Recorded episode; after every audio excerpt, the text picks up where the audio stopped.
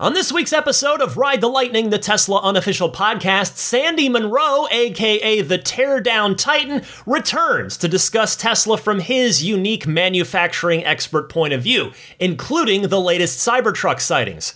Plus, Tesla tweaks Model Y and Model 3 prices again, FSD Beta version 11 appears to finally be imminent, and more.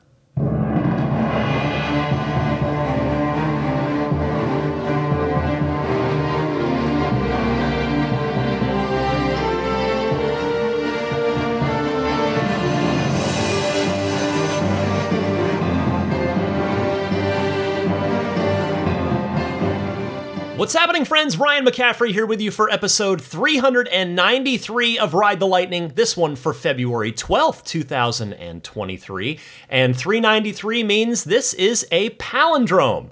Coming up later in this podcast, as you heard at the top, Sandy Munro coming back uh, to this podcast for the second time. Coincidentally, Sandy's first appearance here was back on another palindrome episode, 252. So that's just a strange coincidence, but I'm looking forward to talking to him about everything going on in the world of Tesla from his very, very unique perspective. Uh, also, I'm recording most of this early this week because I've got Friday evening plans with my wife. So, as always, on the occasions where I have to record earlier than usual, uh, if anything big breaks on Friday, I will cover it for you in detail next week. No problem. Hey, remember, by the way, when I told you about the new Cybertruck beta build sighting last week with those triangle shaped side view mirrors that I'm definitely a fan of? If there've got to be mirrors on there, these look much better than what was on there before. Well, one thing that didn't show up in the video of that, that beta Cybertruck, which did include the truck's brake lights coming on, that video didn't show the light bar across the top of the tailgate. There's just two little brake lights on, you know, the edges, the corners of the body at the back. Well, thankfully, Elon Musk took to Twitter to reassure everyone that the light bar will be carried over from the prototype to production, tweeting, quote, production will have a red light bar. And I, for one, am glad to hear this because to me, the red light bar did look super cool on the prototype, and it's going to look really good on the production version too. I presume that this beta that was sighted in Palo Alto just either had it disabled or not installed or not working, whatever the case may be, because it's you know it's a pre-production truck. They're not necessarily getting everything up to full full production levels at all times. They're they're tweaking various things and installing certain things and not others. So I'm glad that. Uh, that little design exercise is is no longer an issue. We will have that light bar to look forward to. Hey, I hope all of you backing me at the ludicrous tier or higher on my Patreon enjoyed this week's lightning round mini episode, which was about my story of how I came to buy my DeLorean. Uh, I was inspired by Doug DeMuro, the car YouTuber, the car reviewer on YouTube, who I've mentioned before. I really enjoy watching Doug's videos. He really seems like a genuine car guy. Well, Doug purchased his all time dream car, a Porsche Carrera GT, uh, just recently, and made a whole video just sort of telling t- telling his story of of how he's how much the Carrera GT's meant to him over the years and how much it meant to him to finally actually get one. So that inspired me to just share my story on Patreon in the weekly lightning round bonus mini episode of actually how I came to buy my DeLorean, and, and I was lucky enough to get my own dream car back, uh, well, gosh, quite a while ago now, 1999, but I was lucky to have it for the 12 years that I did. A quick side thing as well before I get started with the rest of this week's news. It seems that Elon Musk has not forgotten about the Tesla Master Plan Part 3 that he'd promised us gosh, months ago at this point. Earlier this week, he tweeted, quote, Master Plan 3, the path to a fully sustainable energy future for Earth, will be presented on March 1st at the upcoming Tesla Investor Day. And he adds, the future is bright. So again, Uh, if you'd like to hear those lightning round episodes, there are 34 of them now that range between eh, 10 minutes on the low side. Most of them are 15. This one actually went 30, but I've got 34 of those up there now. And if you join the Patreon uh, to support the podcast at that $10 a month tier or higher, you will get instant access to all 34 of those, as well as every new one I do each week. And again, a reminder there that the annual pledge, if you want to do that, just want to pledge once for an entire year of support, there is a 10% discount on that annual pledge now. So you can learn more on my Patreon page found at patreon.com slash Tesla podcast. All right, let's get to the rest of the Tesla news. First up, more price adjustments from Tesla this past week, though admittedly nothing even remotely as drastic as what we saw a few weeks ago. Model Y prices unfortunately went back up a bit. The Model Y long range dual motor increased by $1,500 from basically 53.5 to 55, while the Model Y Performance up $1,000 from 57 to 58,000. However, there's good news on the Model 3 side as the base Model 3 rear wheel drive got a $500 haircut going from 44 to 43.5 now. So let's talk about the Model Y first. Those price increases were no doubt in response to the spiked demand since those previous drastic $13,000 price cuts which certainly is a good problem for Tesla to have. Wanting to tweak your prices up and down and back up again uh, to plan out your year because your demand is clearly very, very high. Now, the Model 3's $500 price trim, I don't think we can even call that one a quite a price cut, more of a price trim. That one's a little more surprising to me, honestly. I mean, I suppose I'm, if I'm going to stand by what I just said about the Model Y price related to its demand, I have to apply that same logic to the Model 3 as well. So perhaps the base Model 3 isn't seeing quite as strong of a demand spike as, as maybe Tesla had hoped for after those recent big price cuts. So they're shaving off a little bit more to try and make sure that they've got enough demand to meet the supply that they plan to produce out of both the Fremont factory and Giga Shanghai this year. And if you're curious, the Model 3 long range dual motor remains unavailable to order. It is still not on the menu. Now, there were a handful of them in new inventory but when I checked again earlier this week as I was putting this podcast together, there were zero showing up. I tried both my California zip code and I also tried my childhood New Jersey zip code just to get a completely different area of the country. Still nothing. Zero of those dual motor long range Model 3s showing up. So at this point, I wonder if the long range is going to stay gone until the Project Highland revamp comes online in the second half of the year. Though, I mean, I guess I suppose Tesla could bring the long range back anytime it wants if they feel they need to help push demand a little bit higher. But that is where we stand now with both the Model 3 and Model Y.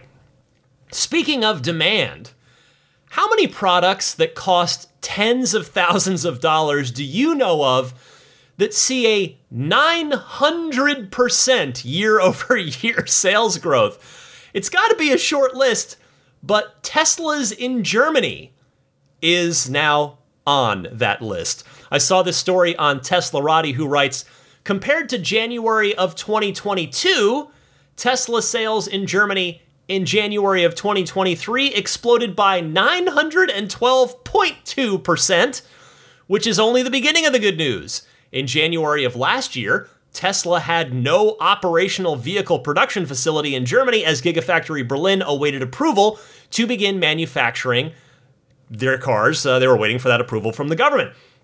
Vehicles instead were shipped from the Gigafactory in Shanghai, which was considered the company's export hub for the European market, as Giga Berlin, as we all know, wouldn't be approved until March. So thank you, Teslarati, for the heads up there.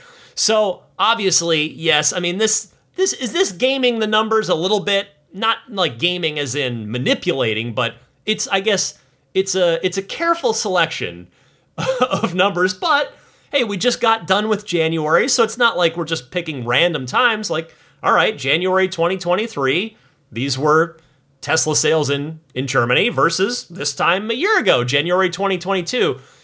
So, yeah, obviously having a local Tesla factory churning out a few thousand Model Y per week compared to relying on those imports from Giga Shanghai is going to goose your sales. But still, that is one heck of a year over year leap to make. And while it's unlikely to be that drastic of a boost again when we get to January 2024 and compare it to January 2023, it's still likely to be another pretty healthy boost in another year from now, given that by next year, Giga Berlin should be humming right along at 5,000 cars produced per week. Now, Teslarati added some good context here. If you're curious about other car makers in Germany, they add other brands that saw dramatic increases in sales volume include Maserati, MG, and Suzuki. However, the only mass market player that neared Tesla's growth was Nissan, which sold 1,998 units in Germany in January of 2023, growing by 49% compared to last year. Most other brands that saw sales growth during the month were luxury brands like Mercedes, Ferrari, Jaguar, and Land Rover. So, good news for Tesla in Germany, where they are going in there competing with the Mercedes, you know, the, the local the local power trio, the, their local big three of Mercedes, Audi, and uh, who the heck am I? BMW. Sheesh, I almost blanked out on that one. BMW and and uh, as well as Mercedes and Audi. So uh, this is great news. Obviously, Tesla's going to continue to grow in Germany, which is such an important car market, and and you know it's all of Europe is a very important car market, but Germany specifically is uh, is certainly important, and it's good to see. Go Giga Berlin. Next up this week, if you've been wondering where FSD beta version 11.3 is, because it's been mentioned for a good while now, you're not alone. Elon Musk gets asked about this on a daily basis on Twitter, and this past week he chose to respond to one of those inquiries saying, quote, V11 has been tougher than expected, as it is a significant re-architecture of the neural networks, plus many more neural networks replacing C++ code. We're hoping to ship version 11.3 by the end of the week. Now, what does the end of the week mean? He tweeted this last Saturday. So, perhaps, grain of salt, but perhaps by the time you hear this, it's begun rolling out. But on that on that, you know, big, very air quotey perhaps word, I will add a word of caution once again there. It is almost certainly going to go out to the internal Tesla employee testers first. It's not to say we might not hear about it from some of them, even though officially they're under NDA, so we probably won't. But most likely going out to the internal Tesla employee testers first. Then the FSD YouTubers out there like Chuck Cook after that, and then out wide to the rest of us in the FSD beta program. Elon even saying that it's likely going to be 11.3.2 that goes out wide. So even if it has begun pushing out by the time you hear this, it is probably going to take another couple of weeks before it reaches the vast majority of our cars. And I will say that while I am excited to get it, I also completely get why Tesla's being extra deliberate and extra careful with this one because uh, they're just they have to be. They, I'm happy they're they're being this cautious you don't just want them to dump version 11 out there because it's been a while since we had a, a software update on the FSD beta front. Number one, you don't want to just dump it because it could be unsafe and not that I think they would do anything unsafe in, in a deliberate way like that, to be clear. But number two, because it just wouldn't be a fun experience for the testing group to have version 11 just dumped out there if it's underbaked, if it's not ready for prime time yet. And I know that that being in this beta program's not necessarily about fun as much as it is gathering real world data for Tesla's neural nets to help train the network and ulti- ultimately make the system better.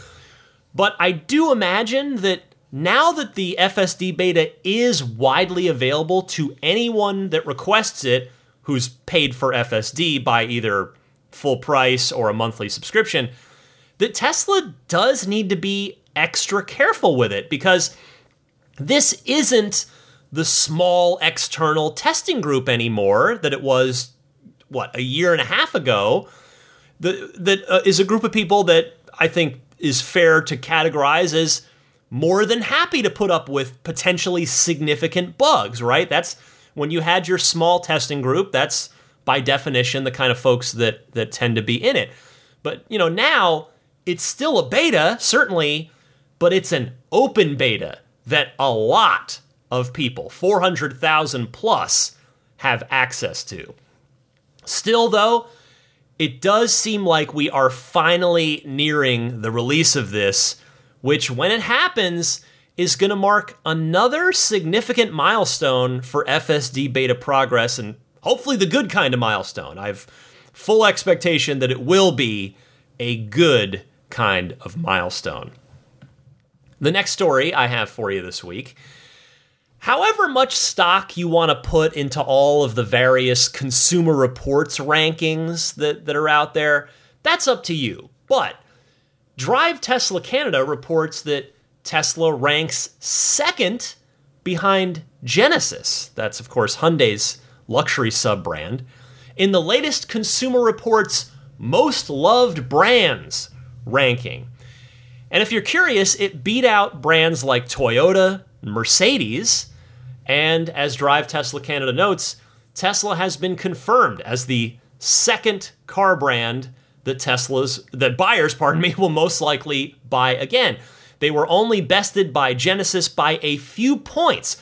Also in the top five are BMW, Subaru, which yeah, that's a little bit of a surprise. Nothing against Subaru, but still kind of uh, a little surprised to see that one. And then Lexus, which of course is owned by Toyota, which Toyota came in sixth, right behind Lexus. At the end of the rankings, if you're curious, at the other end of the spectrum, the least liked brands, which is, as I agree with, with Drive Tesla Canada here, surprisingly includes Mercedes. Mercedes at the bottom, also Volkswagen and Infiniti. Consumer Reports surveyed more than 300,000 vehicles from among their large subscriber base the owner satisfaction score is calculated from the percentage of owners that respond yes to whether they will buy a particular brand if they had to choose again. So, I prefaced all of that with the how much stock you put into Consumer Reports is up to you, because interestingly, we've got the opposite situation with what I'm about to share with you. Consumer Reports ranked Tesla seventh in active driving assistance systems. Yes, autopilot ranking seventh in Consumer Reports' uh, list of that. Now, which, I mean, to be fair, I haven't tried other car companies' active driving assistance systems, but the autopilot's not perfect, but it's pretty darn good. Uh, I'm a little surprised that it's seventh. Anyway, I am not surprised, as much as I am surprised that Tesla's seventh in the active driving assistance system ranking, I am not surprised that they came in second in the most loved brands ranking because everybody listening to this, whether you're an owner or you're saving up to be an owner, we know firsthand how Teslas just burrow into your heart and soul in the very best of ways when you get to drive one, right? So I will say kudos to Genesis, that sub brand of Hyundai. You know, they, they do have a couple of EVs. So I'm going to say, no doubt, those factored into these very high brand scores from owners. I, I expect that they did. Meanwhile, uh, just a quick comment on the other end of those rankings, the bottom. I am a former Infiniti owner, a, a one time owner, uh, and I don't plan to own another one because I'm going to stick with Tesla. But I'm kind of surprised that Infiniti's down there, and also not surprised that it's one of the least liked brands. Because I will say, I loved my G35 Coupe. That was before Tesla existed. I bought I bought that car in 2006. But I'll say this every time I would go to the dealership for service with that car, which I mean, I went to the dealer for service back when it was under warranty, but I would sometimes just walk around the showroom and see what you know what else was in there year in and year out as as new models would come in and I'll be honest with you everything else in the Infiniti lineup at the time kind of bored me. it's like the G35 Coupe was this awesome anomaly in their lineup, and nothing else, for me anyway, even came close. But unfortunately, the G35 Coupe is long dead now, and I have not personally, I haven't really seen anything interesting from Infiniti in a while. So I guess that's where I'm not surprised. But I don't know. It's neither here nor there. I only comment on that just because I the, the car I had before my Tesla was an Infiniti. But I do agree with Drive Tesla Canada about Mercedes. That to me is a big surprise. I wonder what those owners don't like about their cars. I mean, the EQS sedan and the EQS SUV from I mean, I've watched Doug DeMuro's videos on those cars. They seem like excellent luxury EVs, although I guess if I think a little bit more about it, those cars are so new that they probably didn't factor into the rankings at all this year. So maybe they will help to get Mercedes off of that naughty list with Consumer Reports next year. Anyway, next up this week, NHTSA is considering enforcing pedestrian noisemakers on EVs made as early as 1997. This is the final story I have for you this week and it is a head scratcher for me. I kind of debated. It's like, should I talk about this? But then I was like, no, yeah. I mean, I've got a strong opinion here. I should share it. And the fact of the matter is, this would affect a lot of you. Any of you with a with a Tesla built in well built before September of 2019 or so, give or take a month, and that includes my car. I mean, my car does not have a pedestrian warning system. It is just quiet all the time. So listen to this. Again, uh, tip of the cap to Teslarati for the write up here. NHTSA received a petition last July that argued all EVs and hybrid electric cars, regardless of the date of manufacture, should have these noisemakers to warn pedestrians. According to NHTSA's Office of Defect Investigation, the petition aims to find any car without these required noisemakers as having a safety defect.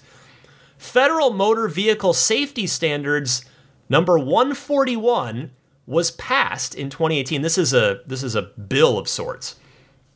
It required all EVs and hybrid electric vehicles with a gross vehicle weight of 10,000 pounds or less to have pedestrian noisemaker sounds that would allow people to hear whether a vehicle was nearby. At low speeds, EVs and hybrid electric vehicles make relatively no noise due to their lack of an active combustion engine at travel rates of lower than 19 miles an hour. Cars manufactured on or after March 1st of 2021 were required to have some form of noisemaker that would alert pedestrians that they were nearby. And again, my distinct recollection of this is that Tesla started putting them in in about September of 2019. And uh, the freakish, weird reason why I remember that so vividly is because I did the. Uh, I helped out at the Fremont Delivery Center with an, with another group of owners from the local club, the Silicon Valley Tesla Owners Club, to help new owner you know, at the at the end of the quarter push I did as I have done before and went and and just walked around and just tried to help the the Tesla employees out by answering questions for for new customers just taking their delivery of their cars. And I just remember that the cars, you know, the Fremont delivery hub was very busy, especially at the end of a quarter. And so, and I had done this, as I said, I had done this at the end of quarters before. And so, but that time stood out to me because it used to be a completely quiet thing. But now, with all the comings and goings of, of new cars, new owners taking delivery, you'd hear the the pedestrian warning speaker system on the, these new Teslas. The, when the cars go forward, they make a certain sound up to 19 miles an hour, and when they're in reverse, they make another kind of sound. And and I just remember taking note of that, and that it, it had just started right then, near the end of the quarter in September of 2019. Anyway, I guess that's neither here nor there. Uh, continuing the Teslarati story, documents from NHTSA estimate the potential defect. Again, this is NHTSA's wording could affect 9.1 million cars, with vehicles from Nissan, Jaguar, Polestar, Tesla, Ford, BMW, Kia, Honda, Porsche, Land Rover, Chrysler, Ferrari, to- Ferrari, Toyota, and others being affected if this investigation goes the way of choosing to enforce this petition. Thank you, Teslarati. Now we move to the opinion portion from me on this. And I have to say, let me preface this. I want cars to be safe, of course. I want vision impaired pedestrians to be safe. But if you ask me, this is a ridiculous petition. These 9 million cars from Tesla and others, they were made fair and square under the rules and regulations of the time to retroactively go back and potentially force those cars to be retrofitted with pedestrian warning speakers would create a, a, significant service issue for those companies, and very much including Tesla, as well as even, you know, maybe this is a stretch, but all right, I'm just going to put it out there, potentially taking up resources, engineering resources, production resources that could have been allocated toward making newer, better, safer, more efficient cars overall. So, but even if you want to throw that out, I, I still just stand by my first point there that that it's just it that these cars were built fair and square under the rules and regulations of the time they were made. And if if you enforce this, let's let's walk down the path here.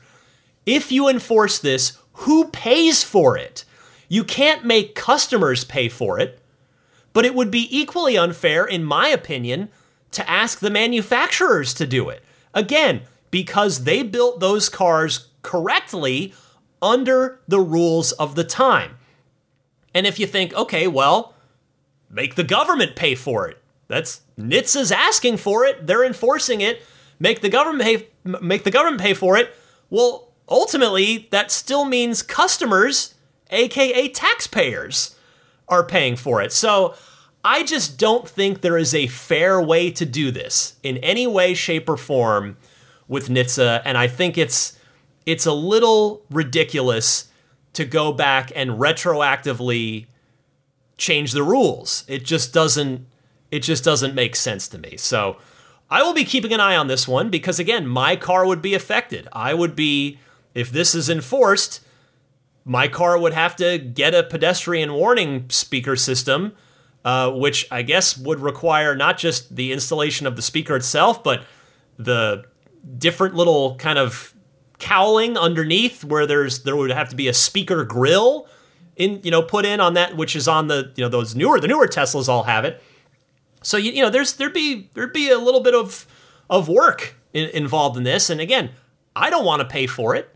It's I, I don't think I should have to. It's like I'm about to pay off my car in a few months. So we'll see where this goes. This is a really really uh, interesting situation going on with NHTSA. All right, that's everything I've got for you in the world of Tesla news this week. Stay tuned. Coming up right after this is my interview with the great Sandy Munro making his second appearance here on the podcast We're going to talk Cybertruck and a whole lot more coming right up. Hi, this is Franz von Holzhausen, and you're listening to Ride the Lightning with Ryan McCaffrey, the Tesla unofficial podcast. My guest this week, the teardown titan himself, returning for his second appearance here on Ride the Lightning, Sandy Munro. Good to see you, my friend. Wow, thank you for having me, Ryan. It's uh, it's nice to be back on your uh, on your show. You know, just just to give everybody a reminder, in case because uh, it's been a little while since you've been here. Just you know, I've tried to explain what it is you do and your expertise because you have such a unique perspective on cars in general and certainly Tesla and EVs. Can you give the kind of quick Cliffs Notes version of of what Munro and Associates does? In essence, what Munro and Associates does is um, we uh, we first off we we do an awful lot of uh, new product development. So people want to make a new car, whatever, but they want to know what's in the marketplace already. So the thing that you see us doing here at um, at this facility is we we take a vehicle to pieces. As we take it to pieces, we put it in our software. The software generates how many hours per vehicle, tells us what the price of each and every component is. Yeah. And we can also figure out what the uh, the quality levels and the cost of quality may be. We wrap them up, we put them in a report, and then sometimes we spell, sell them bespoke. So they'll go to um, a Toyota or a, or a Chrysler or right. a Ford or whomever. And but all the other times we'll do them on our own. Like we'll tear apart the pieces, put it out, and then we'll sell it as a report that anybody can buy that wants it. So that's what you see on on um, on the YouTube channel and whatnot. But normally uh, what you don't see is what happens after that, which is the creation of a new vehicle. Cool. Oh, that is awesome stuff. And I imagine your you know your customers are uh, it may be a, a, car company wanting to know what their competition is doing, or maybe. Right. Do they have their own vehicles torn down by you to kind of get an objective analysis of where they can save money, where they can improve? Right. Um, we call that an engineering audit, and um, uh, most executives um, in the auto industry um, have a sincere mistrust for the information that's coming up to them, especially if you happen to be in finance. Um, mm I was in finance staff when I was at Ford Motor Company. It was my last job um, at Ford, and they had a sincere mistrust for anything that came out of manufacturing or engineering. And my job, because I came out of those areas, was to make sure that whatever came into their hands was actually real. It was yeah. uh, it was uh, viable numbers and whatnot. So um, many companies will come to us and say, "Here's our product. Tell us how much it costs." yeah, interesting. So, and that's a that's a fact. So uh, I want to jump right into Cybertruck because that is sure obviously the most anticipated Tesla possibly ever, maybe even more than the Model Three at this point. Uh, and it's certainly one of the most unique vehicles to come along uh, in may- also maybe ever. And and I want to get your take on a couple things. First of all, I have been noticing something in in social media circles lately as these Cybertruck beta build sightings have been picking up, and that is there are grown adults who genuinely actually believe that the truck either isn't real or isn't coming out in the form we've seen it. So, what do you think it is about this thing that is breaking people's brains in, in such a way? And what do you say to those people if if they were to come up and mm. tell hmm. you that thing's not real, it's not coming out? So um, here's the thing: um, there's a psychological problem associated with everybody, you, me, the rest of the world, and um, and in essence, what it boils down to is when the expectations don't match the results, people physiologically cannot see the data. Okay, this is uh, we call it paradigm paralysis, but hmm. the real name is uh, the psychological name is called scotoma. When people um, who've lived their whole life um, in an ice world, in, a, in, a, yeah. in an internal combustion world, uh, when they see something that's radically different, doesn't make any noise, it costs virtually nothing to power it. Um, it's um, it, it's quiet and efficient. Um, all these things, it, it doesn't register it's uh, it's it's a really it's a really se- uh, well it's serious. It, it's caused many many companies to go bankrupt because they can't see the future even when it's sitting in front of them. Yeah. So you bring out something like the Cybertruck, and there's nobody in it because the ones that are running around right now are are totally uh, autonomous. And you see that, and there's no people inside. It doesn't make any noise. It stops at the stoplights. It does everything that a that a car does, but it doesn't make any noise. And I don't understand how electricity works and stuff. That's what's going through their minds. So their expectation is, boom, boom, boom, you know, and a big fat guy sitting there driving a big giant truck. And what the results are um, are no noise and all these other benefits. And so consequently, what happens is they they just can't. It just can't work. It just doesn't work for them. So if you want to harken back a while, I I remember my grandfather talking about how when he was young, he worked. He was in the Navy, and mm-hmm. he initially was on a steam sailor, which uh, which was a naval ship that had sails but it also had the capability to run under steam yeah. with a big prop. And he said when he first got on on board that ship as a boy, he he joined the Navy when he was like nine or something about that ra- range. When he first got on that ship, he had already seen steamships. Um, uh, they were they were floating around, but the ship he was on, the captain absolutely flat out did not want to use the steam engine because he was afraid of it. Huh. Okay, this is a the captain of a you know a first rate um, battleship right. from the British Navy. So this thing this thing has been going on forever. I mean. In the Industrial Revolution, they called these guys Luddites that uh, that didn't want to have um, you know, uh, weaving machines uh, that that that didn't have uh, people associated with them, except for putting on new thimbles. But but at the end of the day, it's always going to be like that. And the slower, or let me rephrase that. Oh, I don't know how to do this when politically correct. so, okay, so all you woke people, put your fingers in your ears. Okay, so the dumber you are, the less likely you're going to be able to absorb and um, and accept what's going on around you. Yeah, it's just it's just the way it is. There's nothing your IQ or uh, your your ability to soak up this knowledge is going to be determining how well you think uh, things are going or how much absorption you're going to be able to take of this new knowledge. So, so you'd say the Cybertruck, effectively, it's kind of a, it's like a psychological fear of the unknown. Effectively, is that kind of a maybe a good way to sum it's, it up? It's more than that. It's what your brain says. Okay, so here's here's an example.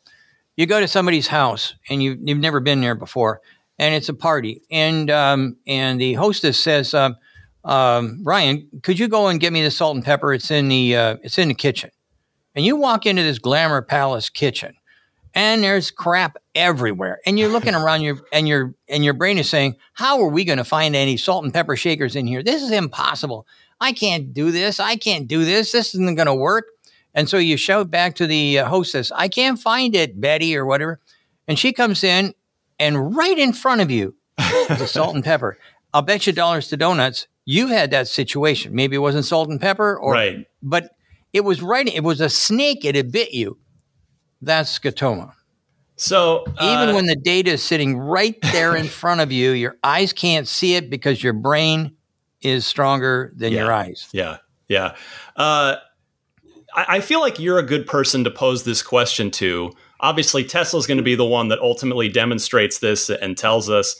But another sort of thing that I feel is very nonsensical that I see floated around a lot about the Cybertruck is that because it is a hard exoskeleton stainless steel exterior, that it's going to be unsafe, that it's going to be dangerous in, in an accident. So, and, and to even suggest that when you have Tesla, a company that objectively, per many governments around the world, makes the the safest cars on the planet it seems ridiculous to even suggest that the Cybertruck is going to be this this dangerous tank on the streets. So with you know you're used to you know every piece of every car and you're you know you have all this engineering expertise in your head can you speak to how we can expect the cybertruck to perform in crash tests and in real world accidents and how it's actually going to be as safe as any other tesla is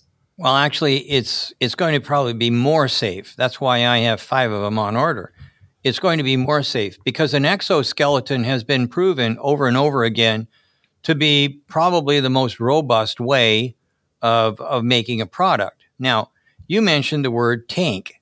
Yeah. A tank is an exoskeleton, right? It doesn't have a bunch of ribs inside and things like that. When we developed our aircraft, we had a, an aircraft that we developed. Unfortunately, it didn't make it because of uh, uh, the banks melting and everything. When we made that aircraft, we used an exoskeleton technique and it reduced our weight, increased our strength, and quite frankly, the longevity of an, an exoskeleton aircraft far exceeds anything you can do using a stick built um, aircraft. Mm-hmm. Uh, I, again, we get into this situation where I've always seen this.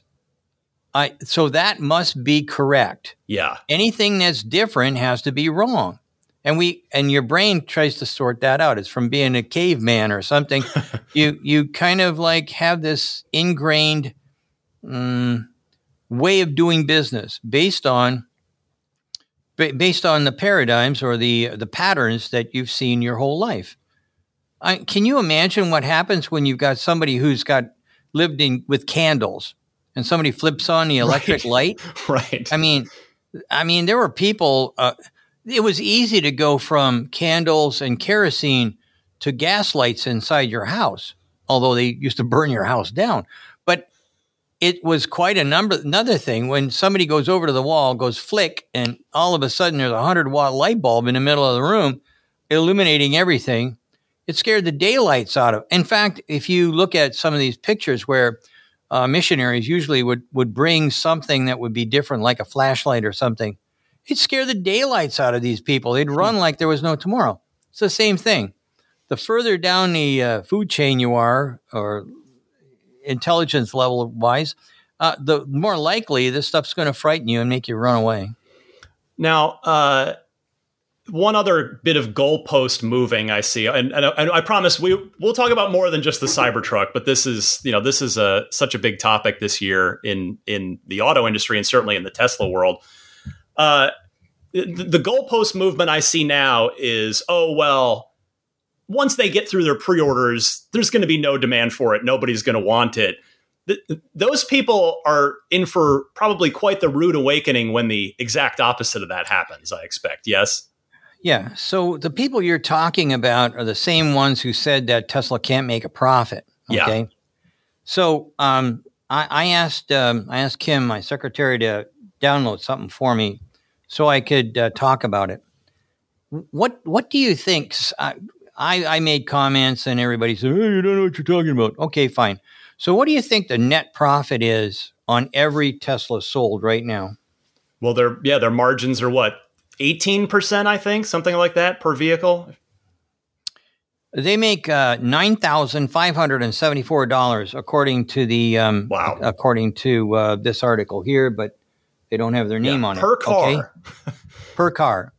So, what do you think? Um, now, y- you hear a lot about NIO, right? The press loves NIO. Yeah. How much money do they make on one of their vehicles? I'm going to guess a whole heck of a lot less. How about they lose, lose? Oof. This is brackets in red $19,141 per vehicle. Wow. Doesn't seem sustainable. Uh, you'd think that.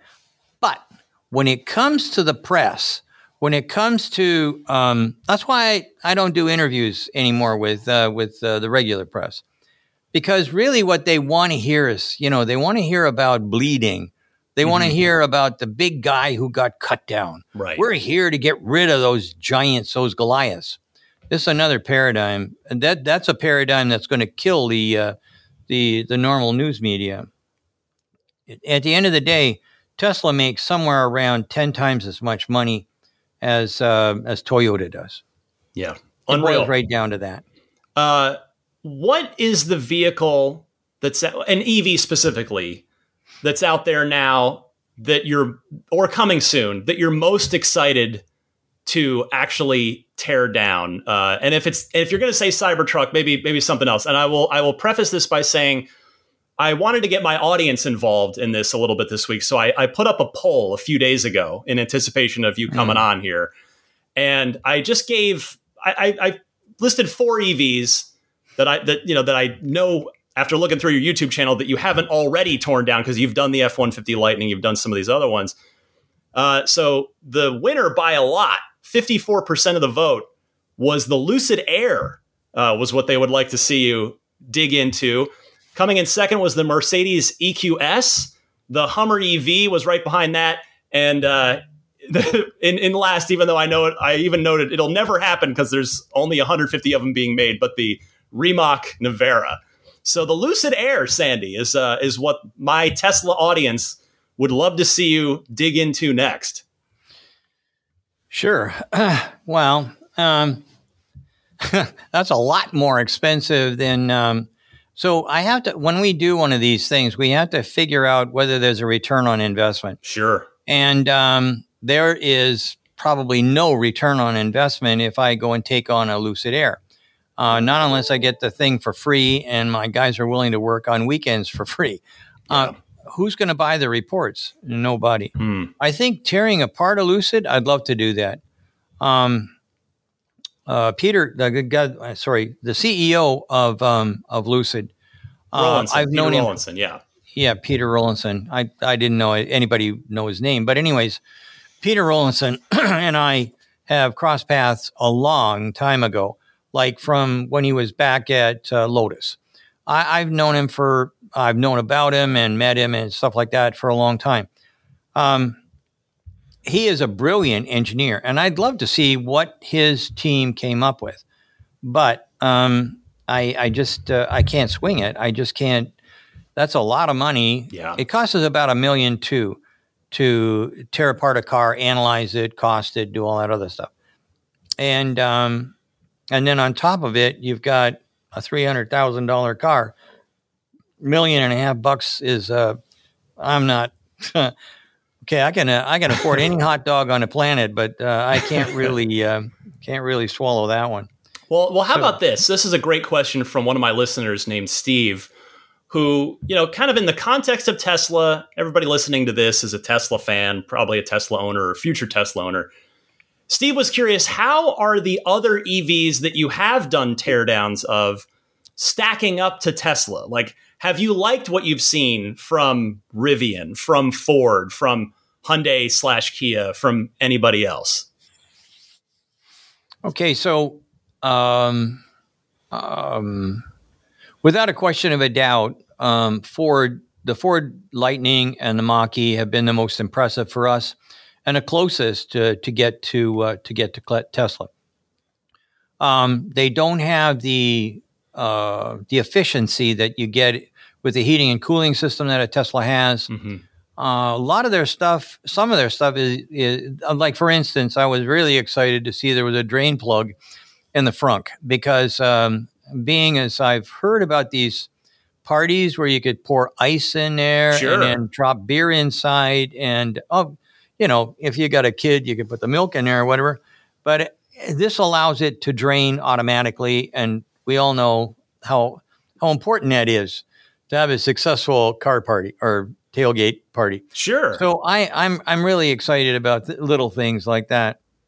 But at the end of the day, when it comes down to, in fact, um, uh, the president and CEO of Ford, uh, Jim Farley, put out a, a note and said, "Hey, we just discovered that we've got uh, 1.7 kilometers of wire that we don't need. That's a lot of wire." yeah. uh, and that's a lot of cost. So there's some things like that in Tesla.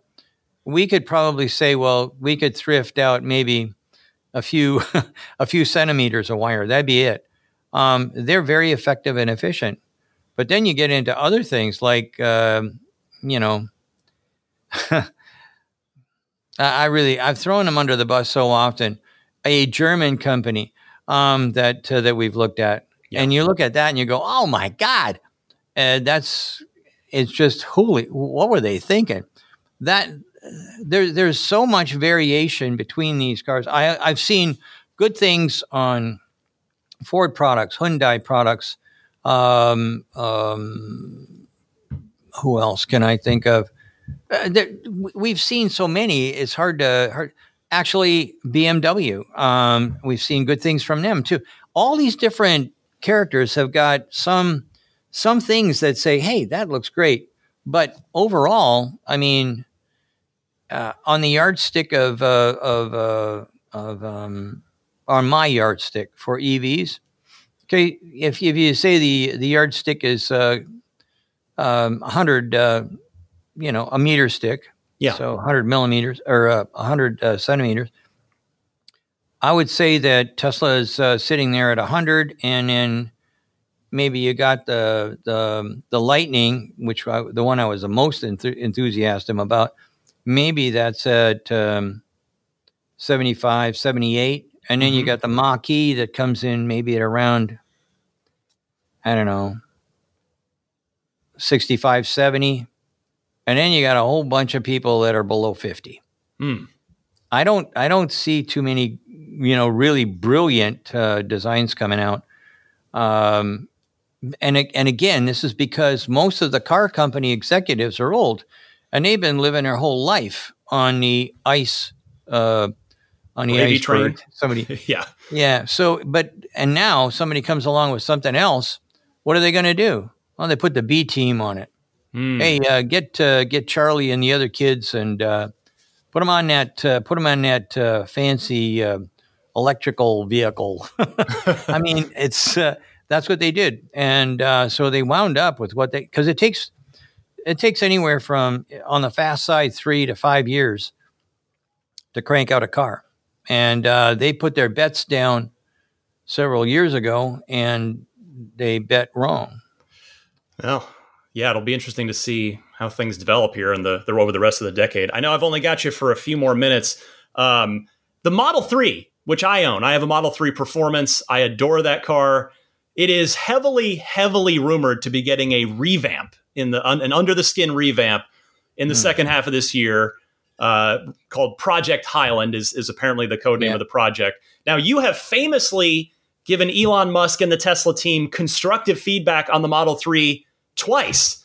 So, uh, assuming that this Project Highland revamp is single piece front and rear gigacasting, structural battery pack, 4680 battery cells, will will those things address the concerns that the manufacturing level concerns that you've you've pointed out to Tesla about the Model 3? Well, the Model Three could certainly use um, um, a few uh, a few um, uh, strokes of polish, if you like, um, and um, giga castings or mega castings would work out real well. I think that um, I've been told, like, so uh, I take a lot of um, uh, information in, and I know that the two major companies that that are producing the casting machines that you need are having a field day selling left, right, and center. Sure. Um, and I know that um, I know that Toyota, NIO, um, who else? Uh, Hyundai, um, uh, uh, I think BMW and, and Mercedes. All these guys have got orders in now. In fact, uh, uh, they've got so many orders in that the Bühler, the uh, the the uh, Swiss company, um, they probably are at capacity now. Uh, Idra, the other one, Mhm. they could probably they they're much bigger and they could probably crank them out like left, right, and center. But but I know that there's uh, there's there's quite a few people, and but they've also got the only nine thousand ton press. Idra does, so that's what everybody's running to them for. I know that not only the the car companies, but also um, tier ones are trying to buy those things. But it's not just it's not just a um, it's not just castings. There's a lot of things on that car, the the Model Three, that were refined on the Model Y hmm twice, and probably could uh, could could get a uh, uh, could get the benefits from what we saw in, when we tore apart the last Model Y. How about the new the new Model S and Model X? Have uh, what are your thoughts on those from from your again unique expertise? Well, we tore apart the uh, the Model S. Um, for the most part, um, it looks pretty much the same. It's uh, still got the uh, the little batteries in it. It's still got uh, it, and what they've done there is they've upgraded some of the control modules and whatnot to the mm-hmm. ones that went into the three and the Y. Those control models are, modules are are much more refined than uh, than what was in the original Model S. So uh, we didn't see as much there as what I think we're going to see out of uh, the next the Highland, yeah, uh, the, the next generation of uh, of the Model Three. Is there anybody out there, uh, you know, the the of the legacy automakers that you see that you think is maybe not long for this world because they're just not taking the transition to EV seriously enough. Not not that I'm rooting for anybody to go under, but is there anybody mm. on your on your uh, watch list for? Yeah, the biggest the biggest guys have the most to lose, and um, and I've already watched this happen a couple three times. Um, I, I will tell you that um, you know I've the biggest car company is uh, is Toyota, and I was predicting they're gonna they're gonna crash and burn. Now um, I'm changing that tune a little bit because the uh, the president and CEO, whose name is Toyoda, right, with a D, uh, that's a family guy. His grandfather started everything. Finally, they got rid of him, and there's a new guy called Sato. Sato Sato is a smart guy. He's a really good guy.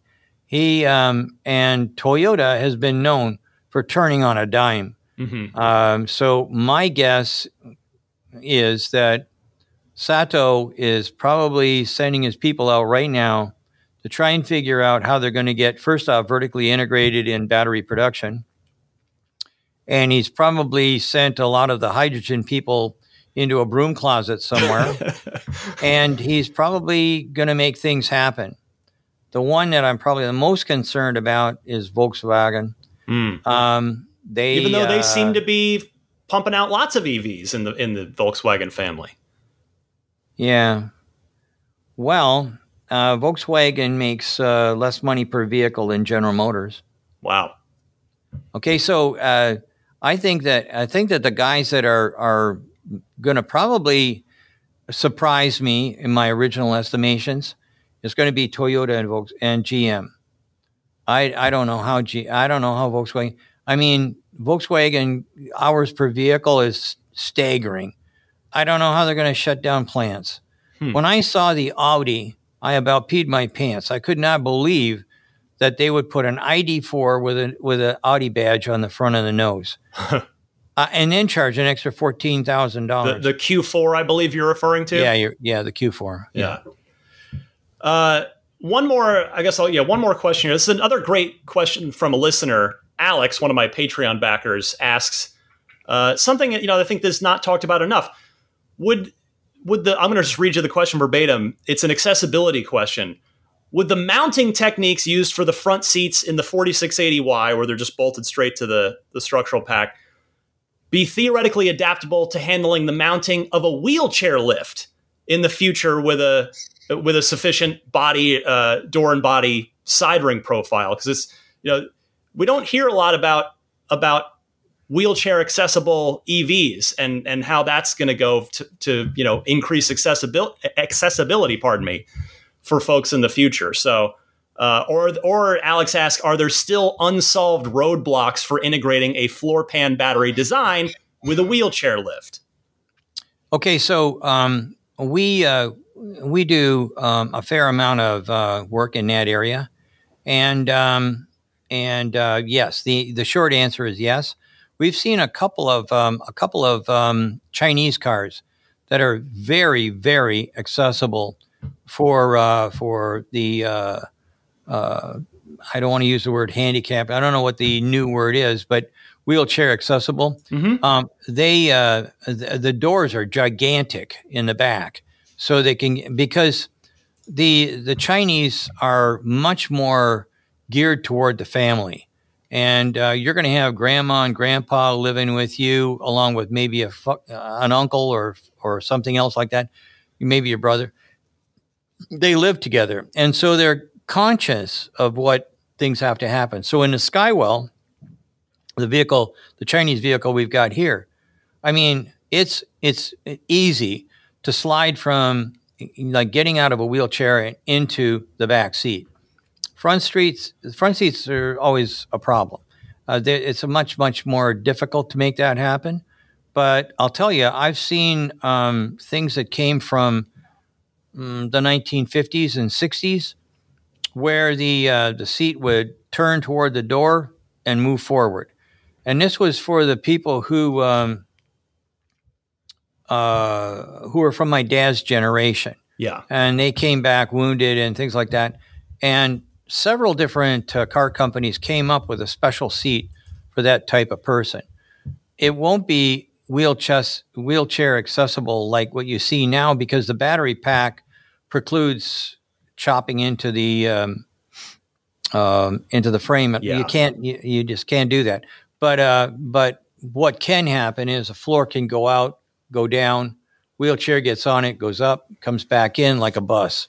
And we we helped a MCII bus with that very same thing um, quite a while ago, and th- that that type of a product worked remarkably well. Make sure your floor sits a, little bit higher. Yeah. You need an extra step to get out of the bus if you're walking, but that's easy peasy for people who have the ability to walk. But having that little extra um, something to to make it so that a wheelchair can get in and out of a bus, that was a kind of a big thing.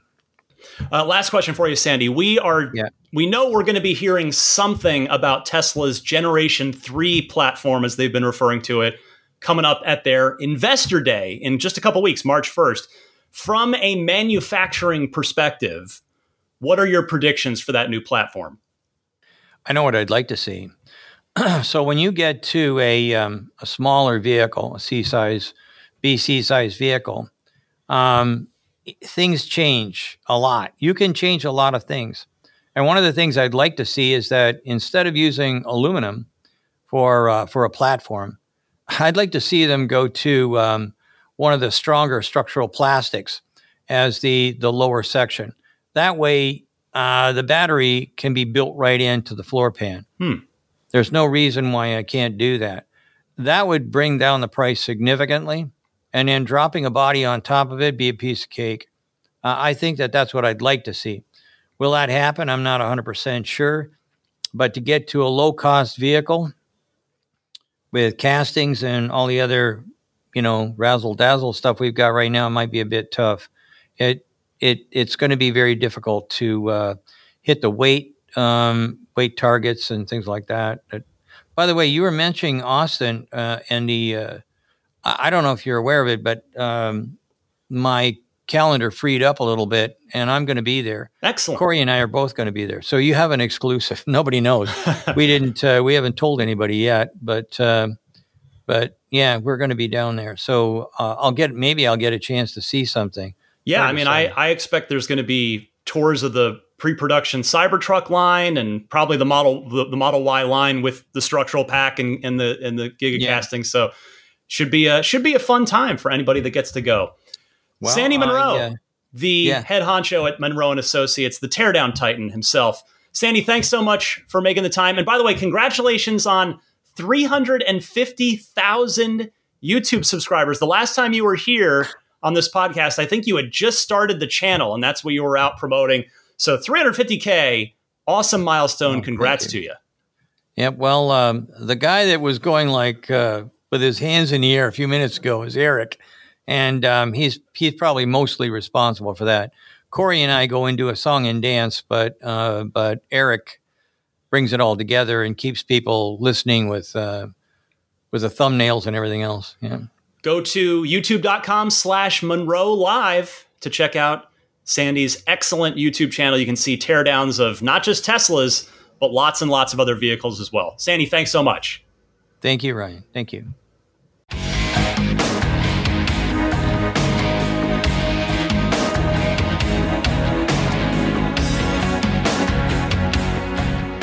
I am very grateful to Sandy Munro for taking some time to come back here on Ride the Lightning, talk some Tesla, talk some Cybertruck. That was fun. Uh, the Ride the Lightning hotline.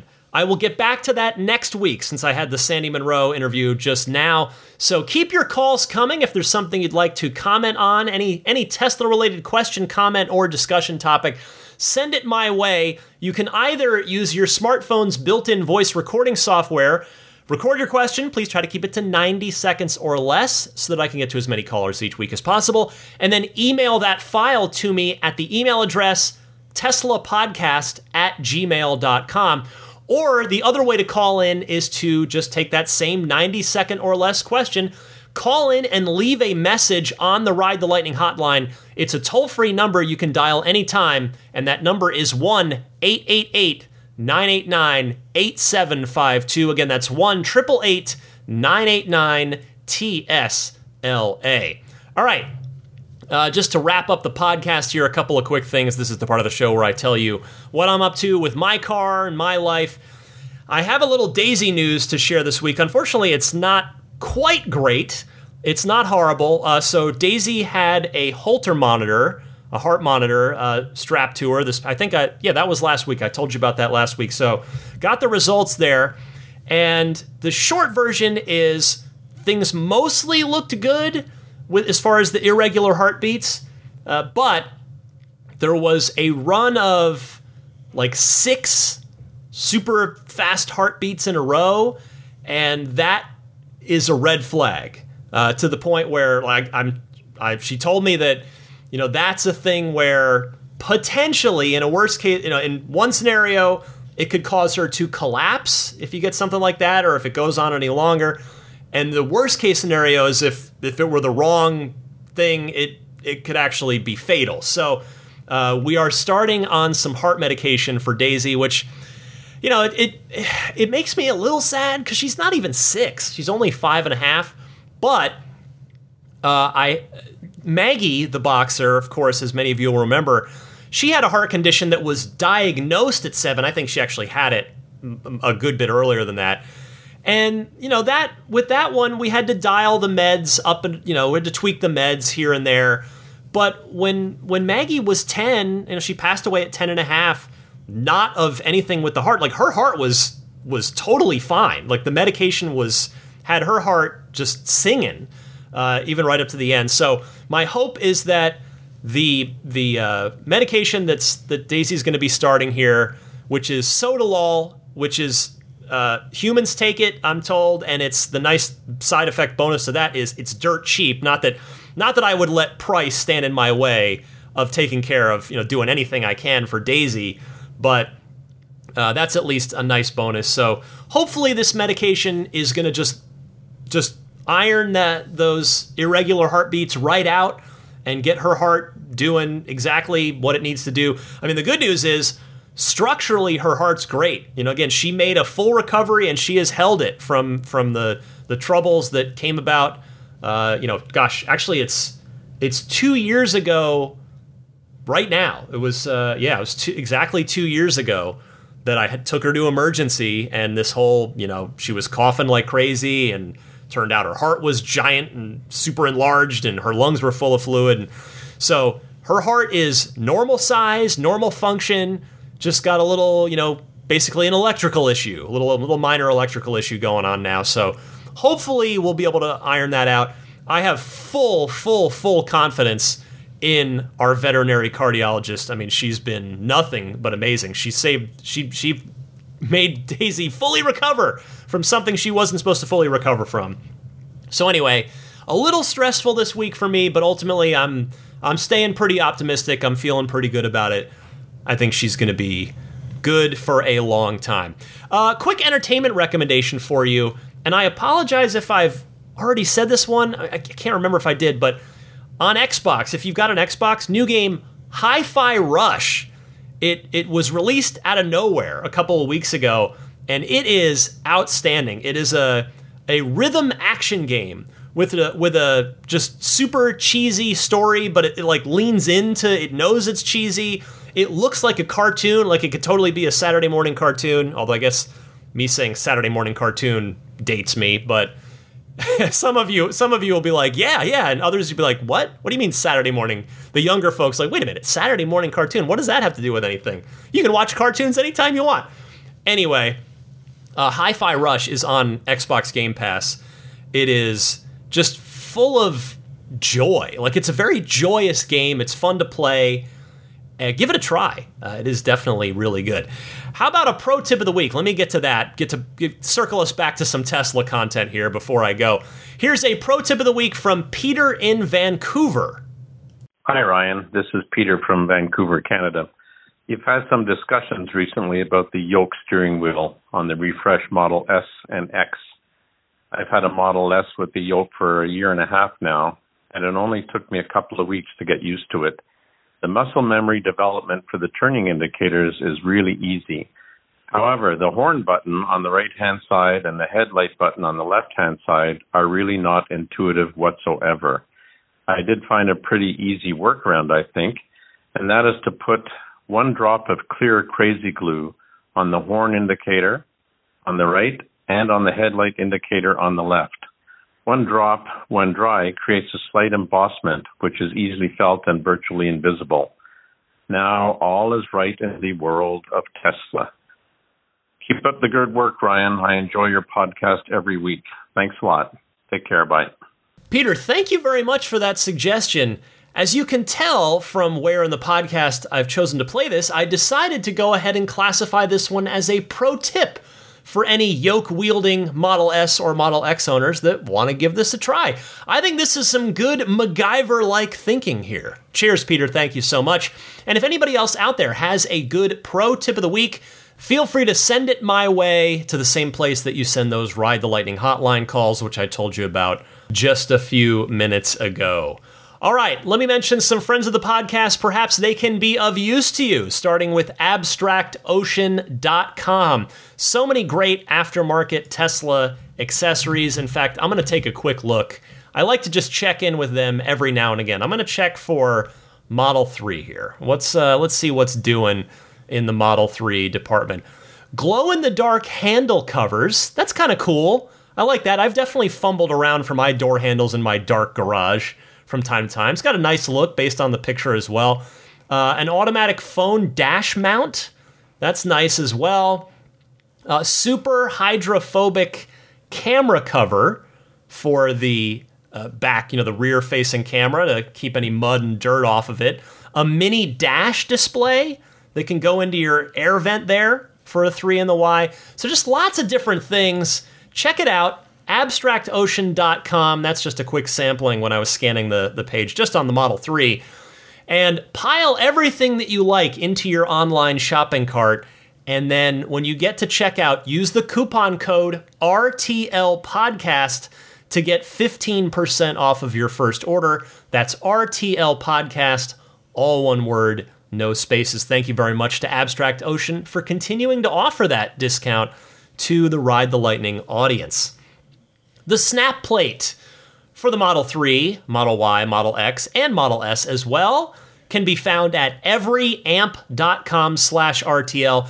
That is your front license plate bracket that if you gotta have one or you wanna have one, this is the one I recommend using. Don't use the one that Tesla gave you because it sticks to the car, the front of the car with automotive adhesive and it will leave it will leave behind uh, or will be real annoying to to clean up if you decide to install it at any point, whether it's when you sell the car or you take it up, take it off yourself. Use a snap plate, which again, get yours at everyamp.com slash RTL. It's it'll go on safely and securely, but when it comes off, it will leave nothing behind. You can put it on for those uh, parking meters so you don't get a ticket. You can put it on if you're going through a toll booth or you know toll road or a bridge. You can take it off if you're going to be at a car show or you're detailing your car. Check it out. Everyamp.com slash RTL. BudgetSafeSolar.com. Check them out as an alternative at the very least because you're going to want to get quotes for, for solar from multiple sources. Yes, Tesla's going to be one of them, as it was for me. Maybe, maybe BudgetSafeSolar.com will work for you.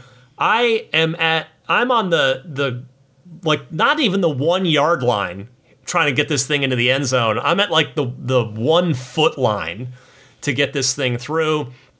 Just waiting on the final step where it's flicked on and we're good to go because we, we actually we got our permission to operate from uh, PG&E, the local utility provider. So my hope is that by next week's podcast, when I get to this part of the show, I will be able to tell you that I've got my solar going and that the, the podcast is powered by the sun. That is the hope for this time next week. But anyway, uh, if you are going to get some solar for your home, maybe for your business, maybe both, check out budgetsafesolar.com. And if you do decide to proceed with an installation, use the referral code RTL. ImmaculateReflections.com. Check them out at irdetailing.com. Uh, if you want to see some examples of their work on Yelp, their Yelp page is yelp.com slash immaculate reflections. The Instagram page is immaculate underscore reflections. And you are going to be happy if you take your car there. I promise you that if you're going to be in the greater San Francisco Bay Area, you cannot go wrong bringing your car to Immaculate Reflections. Maybe you want to do some paint protection film over the front of the car or most of the car or all the car, as I have done. Maybe you want to do paint correction to get all those flaws out of the paint, get it looking as perfect as it possibly can. Maybe you want to do ceramic coating which is the you know modern version of a wax. It lasts three to five years, so you don't have to worry about it. You just hose the car down, just clean it, and you're done. No need to wax because that ceramic coating will take good care of you for multiple years. Anyway, irdetailing.com. Use the website there to reach out to Immaculate Reflections and and uh, get scheduled with them. Mention that you are a Ride the Lightning listener, and there's a nice little discount waiting for you puretesla.com slash RTL. You probably know what I'm going to say. Your one stop shop for your dash cam and Sentry mode setups. They use a micro SD based drive, which is going to be more reliable long term for the constant reading and writing that comes with the dash cam and Sentry mode. They have a 128 gigabyte kit for $49. There's also a 256 gigabyte kit for $69 comes fully formatted out of the package ready to go plug it straight into your car and you're all set ships free anywhere in the US or a you know minor shipping free shipping fee if you're shipping worldwide they also have the nice wireless game controller kits as well if you do a lot of gaming in your Tesla and want to check that out so puretesla.com slash RTL Finally, the Patreon, I mentioned it at the top of the podcast. The support tiers start at five bucks a month for uh, Ride the Lightning, or if that would be what, $54 per year if you do the annual with that 10% discount. Uh, and and for in return for the basic that that first tier, you get early access to the podcast each and every week, which means this episode you'd have gotten access to even earlier than usual since I had to record it a bit early.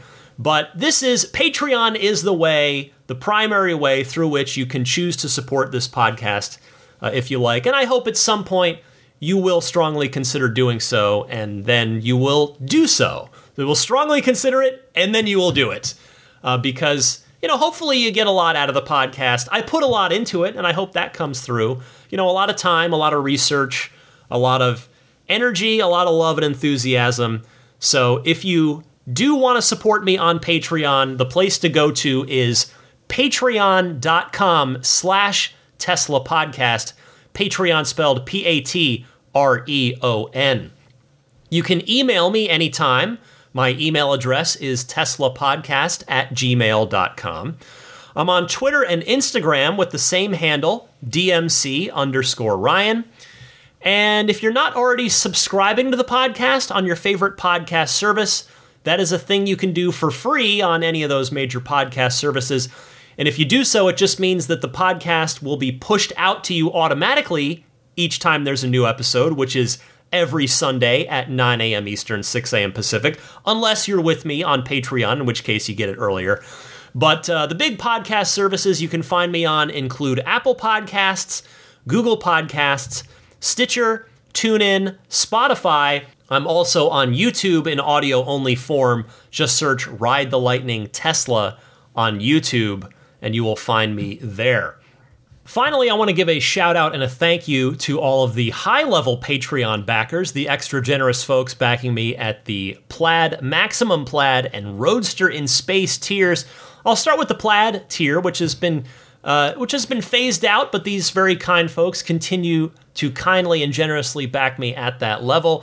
Thank you very much to George Cassiopo, David Brander, Logan Willis, Jason Chalukas, Peter Chalet, Eric Randolph, Dory and Steve Guberman, the Tesla owners of Taiwan, Ron Lee, Charlie Gillespie, David Perella, Dennis Peak, Jeff Angwin, Chase Cabanillas, the Lydia family, Aaron Altschul, Jared Brown, Jerome Strack, Jamie Dalton, the Tesla Owners East Bay Club, Mike and Barbara from Louisville, David J. Howes, Travis Krenzel, Matt Nixon, the Tesla Owners Club of Wisconsin, Jonathan Zalesny, Ish, not Elon Musk, T. Kirk Lowry, Peter, and the Bear Boys of Colorado. Next up, the Maximum Plaid backers. A big thank you goes out to Jonathan Wales, Cameron Clark, Daniel Grummer, Seth Capello, Nick and Tony, the Galpin family, Ryan from Las Vegas, Darren Nickel, Kaz Barnes, Brett Libano, Patrick Wisneski, Gil Cabrera, Watley, Eric Brown, Mark Eversole, Todd Badger, Joe Edgel, Kevin Yank, the Tesla Owners Club of San Joaquin Valley, Michael Williams, Will Stedman, Mait Suaru, Derek Nesselrote, Justin Perez, Jeremy Harris, Chris Beach, Tom Mills, Alex Brem, Corey O'Donnell, Aaron, John Cody, Andre Kent, Joel Sapp, Kim Bay, Paul Casarino, Richard Corley, Chris Osborne, KB, We Drive Tesla EV Luxury Car Rental in Oahu, HaloBengals.com, Chris Pratt, Ken Epstein, Doug Carey, James Gregory, and Adam Lavoy. So many of those names turned up. We I had the I think the biggest turnout yet for the monthly Zoom hangout for the Maximum Plaid crew uh, that that I do every month for that group. There were, gosh, yeah, we had like twenty something people there. It was great. It was a lively, fun conversation. Really, really fun. Now, if you're in that group and you couldn't make it for whatever reason you weren't there, the recording of it is on Patreon for you. So just jump on the Patreon page and you can listen back to it if you like. And finally, an extra big thanks to the Roadster in Space tier backers. Thank you very much to Pete White, Lyle Austin, Steve Radspinner, Fernando Cordero, Lawton from Chicago, Sean Neidig, Neil Weaver, Jackson Wallace, Rolf and Jennifer Evers, Howard Anthony Smith, Victoria Iacovetto, Tesla Hitchhiker 42, and Kara Weston. And with that, it is time for me to head on out of here. This has been the palindromatic episode 393 of Ride the Lightning, your weekly Tesla unofficial podcast, coming at you every single Sunday since August of 2015. Very proud of that. You can count on this podcast. So I uh, hope you've enjoyed it. If you've made it this far, I trust that you have. So for a snoozing Daisy the Boxer, and a probably also snoozing, she's not in this room, Zelina the future service dog.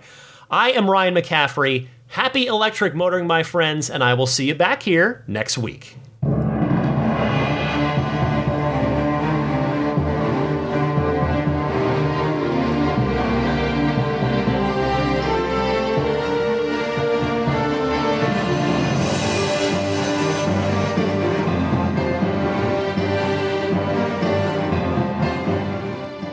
I mean, I think a Tesla is the most fun thing you could possibly buy ever. That's what it's meant to be. Our goal is to make it's it's not exactly a car. It's actually a thing to maximize enjoyment. It's maximum fun.